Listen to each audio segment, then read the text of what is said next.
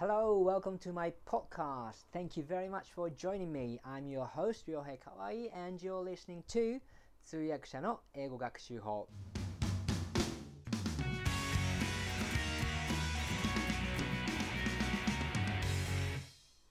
改めましてこんにちは河合良平です通訳者の英語学習法この番組は英語力アップのさまざまなヒントや英会話コミュニケーションのコツをシェアする番組です、えー、さて、えー、今回がですね10回目のエピソードになります。え、ー、とちょっと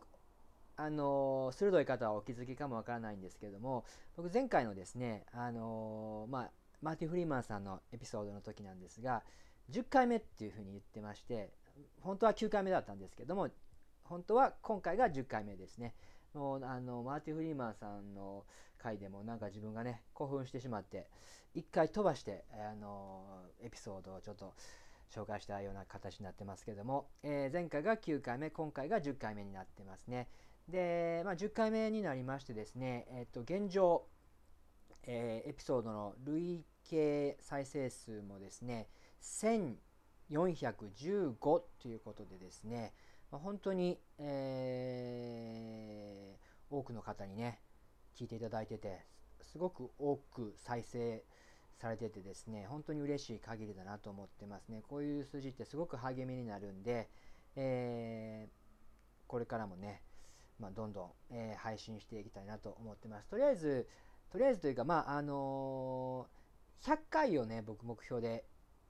ま100回以上も更新していくと思うんですけれども、とりあえず100回、100エピソードっていうのを目標にやってますので、まあ少なくとも100回まではね、ちょっと更新してみようかなと思ってます。でですね、あのまあ、10回目になってメールをいただきましたので、あのメールをちょっとね、ご紹介したいと思うんですが、あの前回、前々回のマーティン・フリーマンさんの回を聞いていただいてメールをくださったんですね。えー、ちょっと紹介してみます。読んでみますね。えー、マーティンの言い回しから英語の勉強もできるというマーティンファンとしてはお得な内容すぎて本当に楽しかったです。私も英語は苦手だったのですが好きな洋楽や海外ドラマを理解したい一心で英語と付き合っていくうちに少しずつですが理解できるようになったので知りたいという気持ちは勉強する上で最強の後押しだと思ってますというふうにねえー、メールをいただきましてどうもありがとうございます。えー、そうですよね本当、まあ、おっしゃる通り知りたいという気持ちは勉強する上で最強の後押しということでね、まあ、本当にそうですよね、まあ、自分からね湧き上がっていく湧き上がってくるなんか気持ちがないとね別に知りたくもないもの まあまあ知りたくもないものは知りたくないですからね、まあ、当然ね。でまあそれは人間の何て言うか生理的な仕組みですよね。やっぱり自分から気持ちが湧き上がってきて初めてこうね身につくっていうかあのやっぱりお腹食べたいと思って食べるのがやっぱ美味しいですしね。食べたくもないのに食べたくはないですからね。まあまあ、えー、いいんですけれども。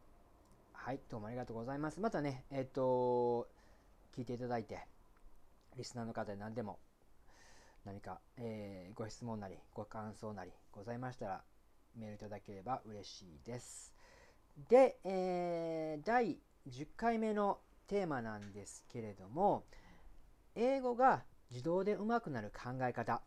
英語が自動で上手くなる考え方ということで、えー、まあ、逆に言うとですね、英語の学習がなかなか続かない。なんか初めてもやめて、初めてやめて、なかなかものにならないみたいなね、えー、そういうふうな、まあ、あの体験をしてらっしゃる方の、まあ、ヒントになればいいなと思ってちょっとお話しする内容なんですけれどもえー、っとですねまずまあ答えから言いますとですね So um, I'll just go in dive into the the, the core message here um, like without any frills I just uh, I just talk about the core message so um, the the I guess the most important thing when you start learning English is that you have to rem remember why you want to learn English. You have to remember why you want to learn English. You have to get deep inside your feeling, your thoughts ということで、あのそもそもなぜ英語を勉強しようと思ったのか、または、まあいろいろあります。英語を勉強しようと思ったのか、または英会話やってみたいと思ったのか、または英語を喋りたいなと思うようになったのかとかですね、あのそもそもなぜっていうところを、あのちょっとこ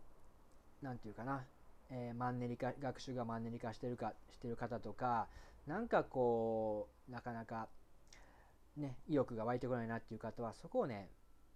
深掘りしていただきたいんですよ。そもそもなぜ自分はそう思ったのか、思い出していただきたいんですよね。あの多分ですね、まあ、あの普通に生活していると、まあ、いろいろこうつけられる理由はあると思うんですよね。まあ、例えばあの就職のため、ね、就職に役立つとか、まあ、あの転職のためとかまたはちょっとこうなんか英語できたら、ね、あの収入が増えるんじゃないかとかなんかちょっとかっこいいんじゃないかみたいなそういう、まあ、日々生きているとあの、まあ、いろいろあのサブスティチュート的な理由っていうのはいろいろ出てくると思うんですけれども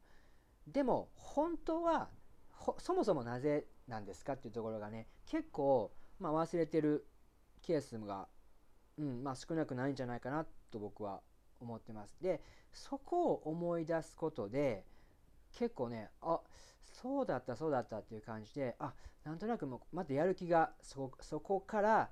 コンコンと湧き上がってくるっていうケースもねあると思うんですよね。So, um, yeah, so if you if you want to think now, you can pause the podcast now. You can pause the podcast now and think about why you started studying English. Yeah, just just think about it. You know, take some time and uh, th- think. でですね、まああの僕はじゃあどうなどうだったのかっていうとですね、僕はですね、そもそもあの英語が通じる 通じるという喜びが最初に通じた喜びがものすごい、えー、強烈だったんです。であの特定の場面っていうのは思い出せないんですけれども本当に全然喋れない時に例えば「How are you?」しか知らない時に「How are you?」っていうのを英語ネイティブの人に話して言ってで相手がそれを理解してそれに対して「Oh, I'm good, thank you」とかっていうふうに respond してくれるという状況がもうものすごい喜びなんですよね僕。でこの通じる喜びというのが、まあ、僕個人的には英語が相手に通じる喜びというのが、えー、僕が今も、まあ、英語力を高め続けようとトライし続けている、まあ、源泉と言えます。まあいろいろね、あの仕事で必要だからとか、まあそれはもちろんそういった理由もあるんですけれども、そもそもはそこなんです。だから、ちょっとこう、自分のやる気が停滞しそうになった時とかは、それを思い出すと、あ、通じる喜びっていうのをちょっとね、こうマインドに、通じる喜びを